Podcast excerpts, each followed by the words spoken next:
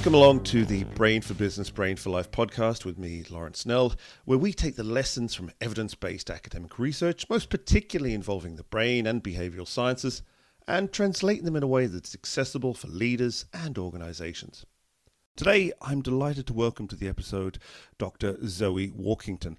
Zoe is a senior lecturer in the School of Psychology and Counseling at the Open University and also Deputy Director for Learning in the Open University Centre for Policing, Research and Learning. Zoe, it's great to have you with us. Thanks very much for asking me. Oh, delighted you're here. So, perhaps you, you might start by telling us a little bit about yourself. What's what's your, your background, academic and, and so on? Um, uh, yes, yeah, so I started out actually um, working in financial recruitment after my degree. Um, my first degree was in psychology. Um, so that's kind of where I cut my teeth, if you like, uh, in my early career.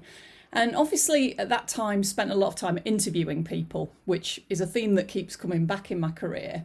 Um, I then got really interested in actually returning to psychology, and I decided to do um, an MSc in applied forensic psychology. And I did that just distance learning alongside my normal job.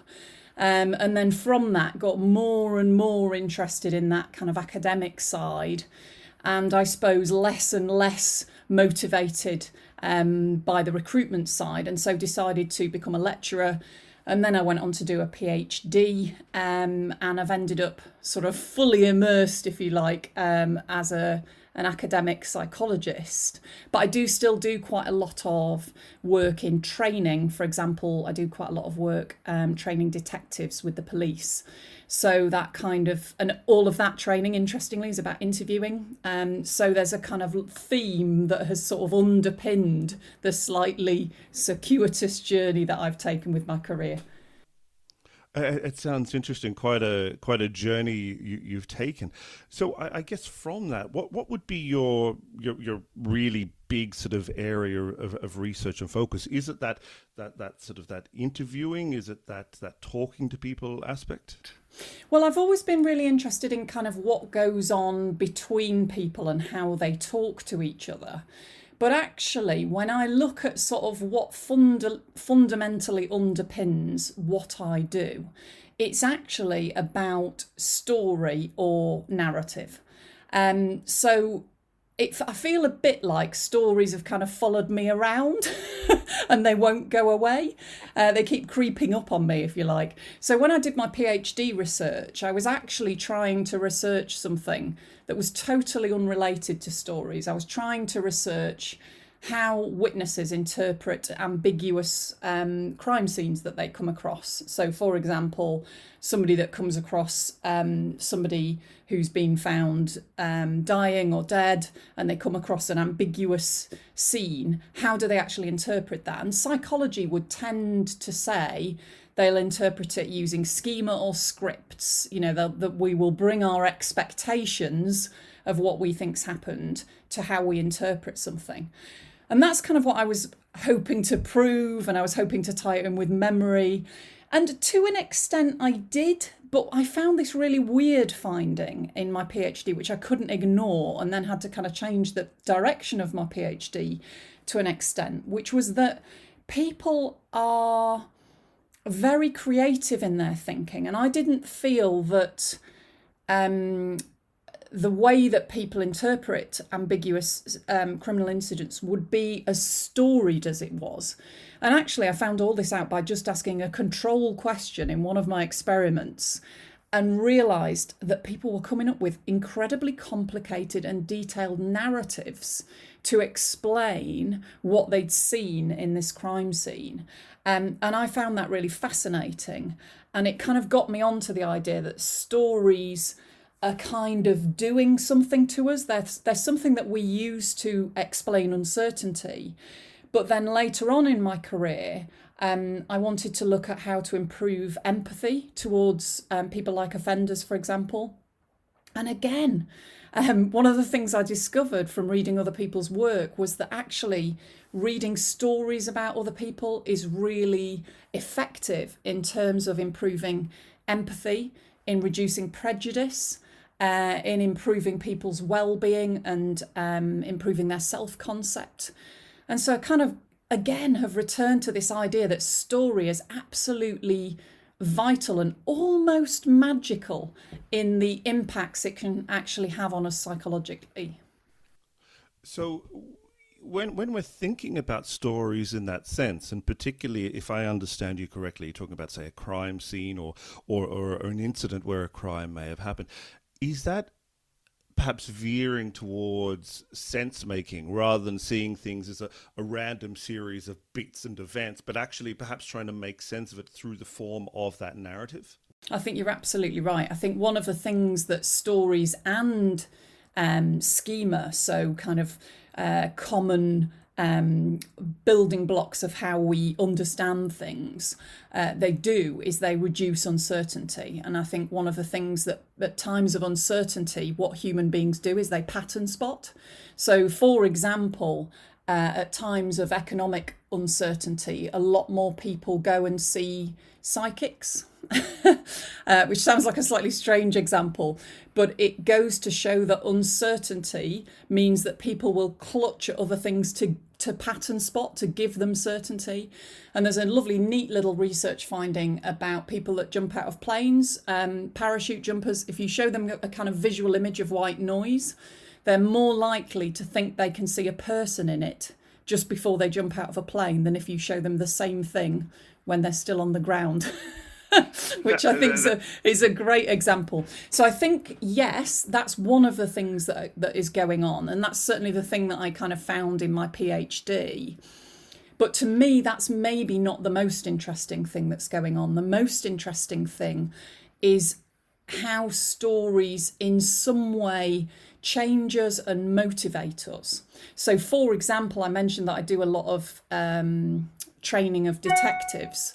And one of the things that we will always do when we're um, working with detectives and we're training them is we will pre- present them with a case scenario, i.e., a story of what has gone on, and then present them with um, actors to interview in that scenario. And we've found that that kind of immersion that you get through presenting someone with a um, a scenario or story seems to really, really motivate the learning. And I also found the same when I was uh, working in a face to face university. Obviously, I now work in an online university, but I used to work um, at uh, a university where we taught students face to face. And I used to create these kind of crime scenarios for students to to drive their learning. So the entire module would be kind of a series of bits of information about a particular criminal incident, which, if you like, the student was following the investigation and applying psychology to it as they went along the investigation. And I could visibly see the impact this was having on my students in terms of they would be turning up to these sessions with their timelines, um, their investigative timeline drawn out, and they'd be literally thumping the table saying, When am I going to get the forensics? You know, they wanted that next stage of the story. They wanted, um, they wanted to know what was going to happen. And so to me, that kind of there's so many ways, different ways that story can be used. It seems to me to be a, a kind of very powerful thing. And it strikes me from what you're saying. On the one hand, you have that the, the, the people that you were working with in that particular situation were looking for a story to emerge from what you were perhaps presenting them with or the scenario you were giving them but at the same time, they were also trying to retrofit a story back onto it. As you said, they were coming along with their timeline. So they're trying to, to kind of put the two together uh, in order for, for the, the power and the, the actual understanding to come through. Again, am I, am I understanding that correctly? Yeah, I think you are. And I think that's one of, that kind of leads me on to, um, to something else that's quite interesting about stories as kind of a method of communication rather than a way of thinking. Because one of the things that um, I certainly noticed in my PhD research, so a separate bit of my PhD that I that I that I didn't speak about earlier, was also looking at how people actually navigate um, storied information in police interviews. Um, and one of the things that sounds blindingly obvious, but that people tend to fail pr- to prepare for, is that when you tell a version of a story and someone else has a slightly different version of it, uh, their reality of it, if you like, or their version of events, you tend to get kind of what I would call conversational trouble. You know, when you get a clash of two different versions of events, that's when you can expect some uh, sort of conversational difficulty. And if you think about it, that's kind of relates to the fact that that that stories do two different things they tell and they sell so there's a kind of rhetorical angle to a story that does in a weird way kind of identity work so if i'm trying to give a particular version of myself i might choose a particular story to tell you about myself so i have given a man a tattoo now me choosing to tell you that story, which is true, I have given a man a tattoo, gives you, I'm aware, gives you a certain impression. I've chosen to tell that story. It gives you a, t- a version of myself. Do you see what I mean? It does identity work for me. Sure. And one of the other things that I've got quite interested in recently is looking at how organisations like the police can kind of manage their corporate identity, I suppose, um, to an extent, through things like the the things that they post on their Facebook sites, for example, the the particular stories they choose to cover, uh, actually kind of have quite an impact. Um, but of course, it's never as simple as I just get to tell you a story and expect the story to land exactly how I anticipated it would land with you the audience, and especially in this day and age where you've got um, kind of things like social media, where lots of people are connecting um, as an audience that are kind of quite active in how they receive a story, they're getting to shape it too. So it's not like the kind of old days of press media where you used to be able to just sort of release a story and that was the story nowadays in social media, everyone else gets to chip in on the story as well. Um, so that kind of identity work is is quite interesting as well. I think for for organisations and and and their leaders.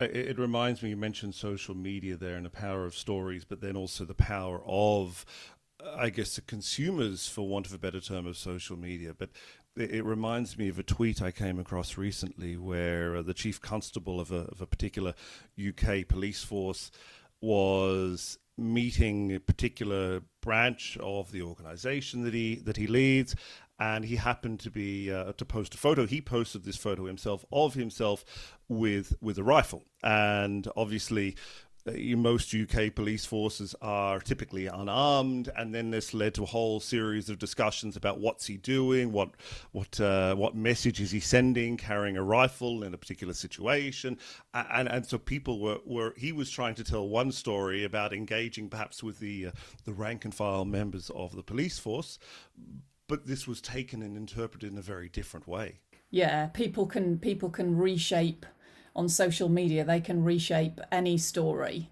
um, and you know very be very active in its telling. You know the story doesn't belong with the person who tells it necessarily anymore. Um, the story, I mean, and that's always been the case. I mean, I, I suppose you can go back to to uh, much older storytelling practices and probably say the same thing to an extent. But I think nowadays the way that stories are getting told is a lot less kind of um, canon canonological sort of big stories that this is the this is the definite story and there is no revisability to it. Now they're much more kind of messy and fragmented certainly in how they're getting told on uh, places like social media sites and, and, I think even if you go back to the story you mentioned there about the tattoo, even if we were to take that, you could, if you were to put yourself obviously in the position of the person telling that story, you might say, well, I gave the person a tattoo because I'm good at art and it, he, the person wanted a particular form of tattoo and I was able to do that and I was doing them a favor or you could say, I was forced to do it. I, you know, it was a terrible mistake. The person didn't want it, but etc. Et and how you deliver it. And then equally, if we were to ask them what their perception was, um, and then there's all these stories about people going on holidays to, to, to Greece and the south of Spain and getting drunk and getting tattoos. But that's a whole different discussion. But but all, all of these things kind of playing together in terms of how stories are, are interpreted and told. And and uh, does that perhaps suggest that the the true meaning is is not necessarily one or the other, but somehow emerges between people? I think so, and I think it's it's an interesting feature of story that probably one of the most memorable features of our conversation, the thing that people will be able to say afterwards is, oh, it was the one where she'd given a man a tattoo. Because those little bits of storied information are the bits that we kind of remember well and that we're able to kind of hold on to. Um, you know, quite often when you hear motivational speakers speak, um, uh, you will notice that they will tell a lot of stories because it's engaging and you know we love to hear them.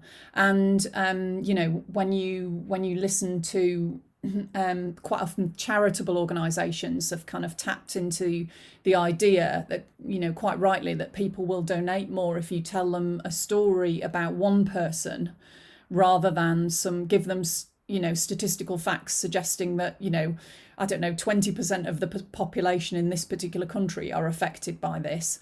It's kind of less powerful than someone's individual narrative if that makes sense. It, it, does, and and uh, you know, without wanting to go too too far down a particular rabbit hole, if we, you know, the reality obviously is that at the moment there's a, the whole COVID nineteen crisis, and, and I know some countries have taken a very, I guess, politician led approach. So the, the daily briefings are led by the political leaders. Other countries, on the other hand, have taken a very scientific approach where the daily briefings are led by the scientists, the, the doctors, the chief medical officers, or whoever, uh, and, and, you may not necessarily see the politicians so much. So, d- does that perhaps influence how these stories about what is going on in the world at the moment are, are landing and are being interpreted and the actions that people take? Yeah, I think I think they do. So I think I mean, I think it was Bruner that that said, um, you know, many many years ago that there are kind of two basic um, modes of um, communication, and and they are the narrative um, mode, and then the what he called the paradigm paradigmatic mode. Um, so the kind of more what I meant by that logical scientific mode. And there's been some really interesting research about how I'll give you the example of courtrooms. So, in courtrooms, quite often somebody, a witness, has a story to tell about what they saw, but they might be because the legal practitioner that is that is interviewing them in the, in the courtroom wants to get a kind of um, scientific, factual account. They will question them in such a way that extracts the information in a non-storied way. And then what you end up with is a whole load of witnesses that are really frustrated because they feel they haven't been able to tell their story. So there's this clash of these two ways of speaking that are not working together. You've got the kind of logical scientific versus the storied. And when they clash, you tend to find um, trouble for communication um, and people feeling frustrated and all the rest of it. And there's been a lot of work um, done by that, d- done about that by a guy called Chris Heffer, who's looked at sort of particu- particularly this kind of idea of um, legal discourse. Um, but I think you can see its applications in an awful lot of um, settings, you know, and particularly uh, I think at the moment. And I think you know there there are there are opportunities at the moment though in terms of kind of going back to some of the bigger and more fixed st- stories. I know we've been talking about these kind of more messy and fragmented stories, the type of stories that get told on social media. But if you go back to literature and some of the kind of great novels and all the rest of it, there's also been a whole load of really interesting work around how um, those sorts of bigger stories and people's engagement with them um, can be quite personally transformative. So, some of the re- research that I've done has looked at how um, people's engagement with books, people's engagement with um, stories versus factual content has actually had um, beneficial impact on how empathic they then then feel to other people, and interestingly, how empathic they feel to other people who are perhaps traditionally portrayed as being bad people. Um, so, in my case, the research that I did looked at um, empathy for offenders. Um, but it's quite interesting because it's relatively um, well known that it's easier to feel empathy for people who are like us. Um, but it's interesting that um, uh, you know you can you can also generate feelings of empathy towards people who are less perhaps typically like us or that we see as being less like us um, through reading initiatives. Um, but also, in terms of the current situation, there's quite a lot of kind of potential impacts on well-being of reading. I read a interesting piece of research the other day that suggests that actually uh, reading books makes you live longer. or, sorry, I should say there is an association between reading books and living longer, um, where the, the researchers have obviously controlled for the, the big other variables that you might expect to vary with things like that, such as socioeconomic class and those sorts of things. But it's quite interesting.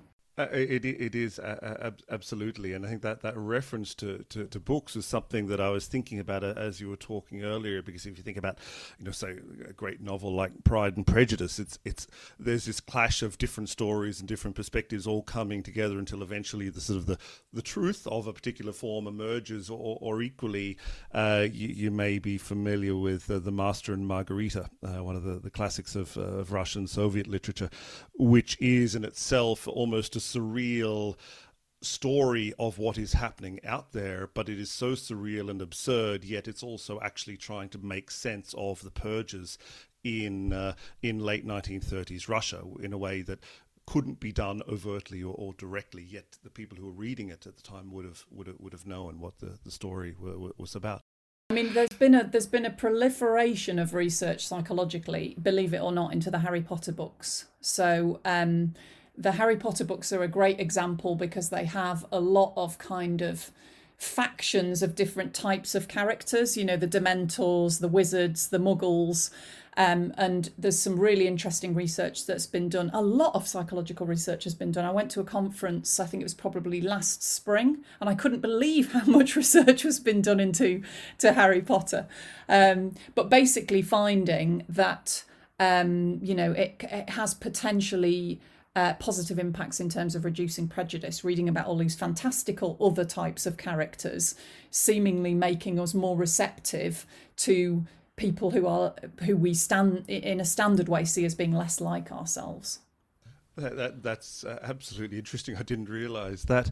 Uh, and if we if we perhaps take all of those those areas what what do you feel would be say the, the relevance for someone working in an organization whether policing or business or university or otherwise or, or most particularly for, for a leader how how could they use this finding or this these these findings of storytelling well, I mean, to to an extent, I think it, it you know it's it's obviously up to leaders to, to kind of cherry pick the things they think most fit. But I think from my point of view, I would never underestimate the power of stories to train people.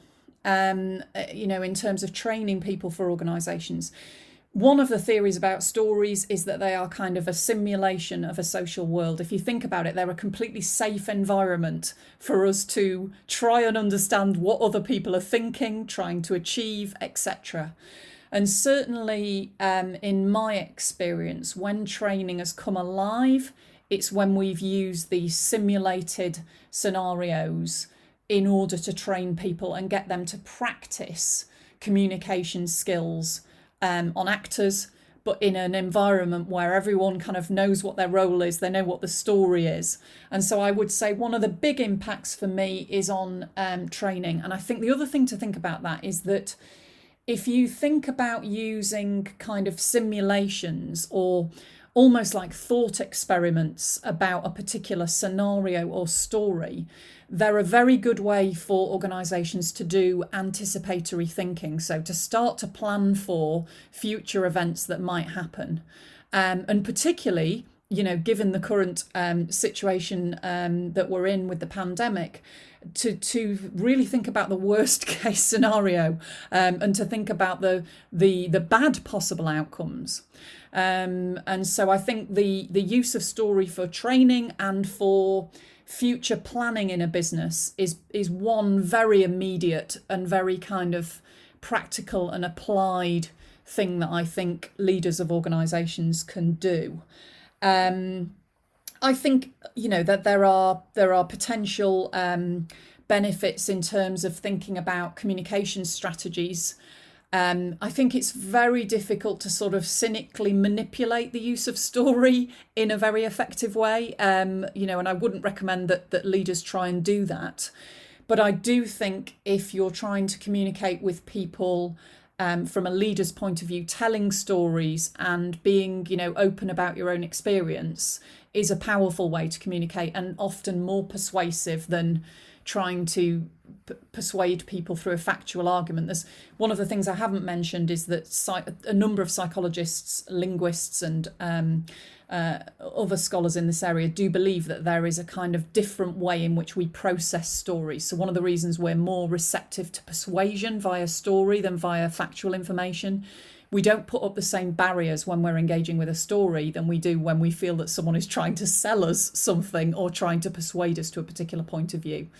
So I think the second point is that, that, that stories can be persuasive um, ways of communicating, uh, but I would caution about the use of trying to sort of do that, um, you know, cynically, if you like.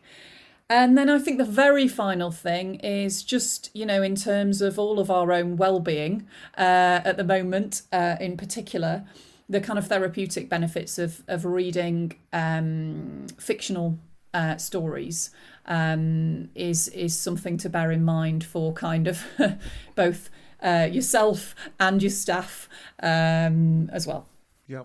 And, and and it strikes me, you know, in, in, terms of those, particularly the persuasion piece, there's possibly also linked to, to, to, to motivation. And, and, and I mean that in a positive, not a cynical sense. But, you know, what, what if someone is working, for example, for a financial institution, are they more motivated by adding 0.01 to the bottom line or enabling people to be financially secure and buy a home? You know which which one is it? And and you can sort of tell tell those tell tell those stories. And i think if you look at say uh, some of the advertisements on, on television perhaps for banks and financial institutions it is often very much about you know we will help you buy a home and you know achieve your dreams as opposed to the you know the the percentages and the numbers and the so on although obviously that will that will appeal to, to some as well mm. and i suppose we're in a i'm just sort of thinking as i'm speaking here but I, I suppose we're in a slightly odd situation at the moment where we are weirdly bombarded with science, if you know what I mean. I mean, not, I don't say inappropriately, but just unusually bombarded by science at the moment. And we're all engaged, probably most of us who are, are, pretty interested in the crisis that we're in, we're engaging with a lot of science, um, scientific information.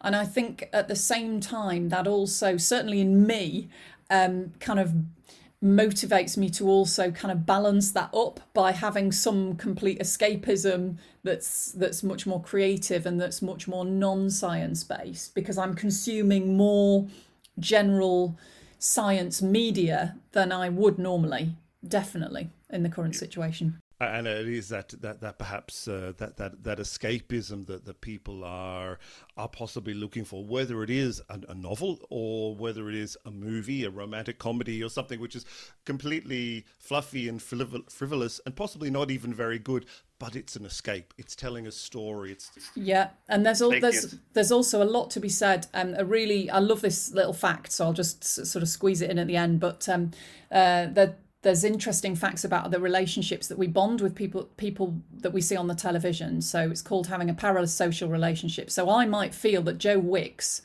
and I are probably destined to be together. but Joe Wicks definitely doesn't know I exist. I've formed a parasocial bond with him because I keep watching him every morning and I think he's cool and I almost feel like he's my friend. And actually, the psychological research says that is very much a, a phenomenon. We form relationships with people on the telly, in films, etc.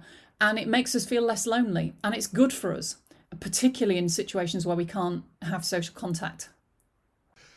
I, I have to admit, Zoe, I didn't pick that you and uh, you and Joe Wicks were uh, were destined to be together, but uh, it's an interesting takeaway from, from the conversation. Well, on on that note, uh, I might perhaps draw things to a close. Thank you very much for your time, Zoe. It's been been great speaking to you and uh, learning a little bit more about your research uh, and about the power of storytelling. So, thank you very much. No problem. Thanks very much for having me.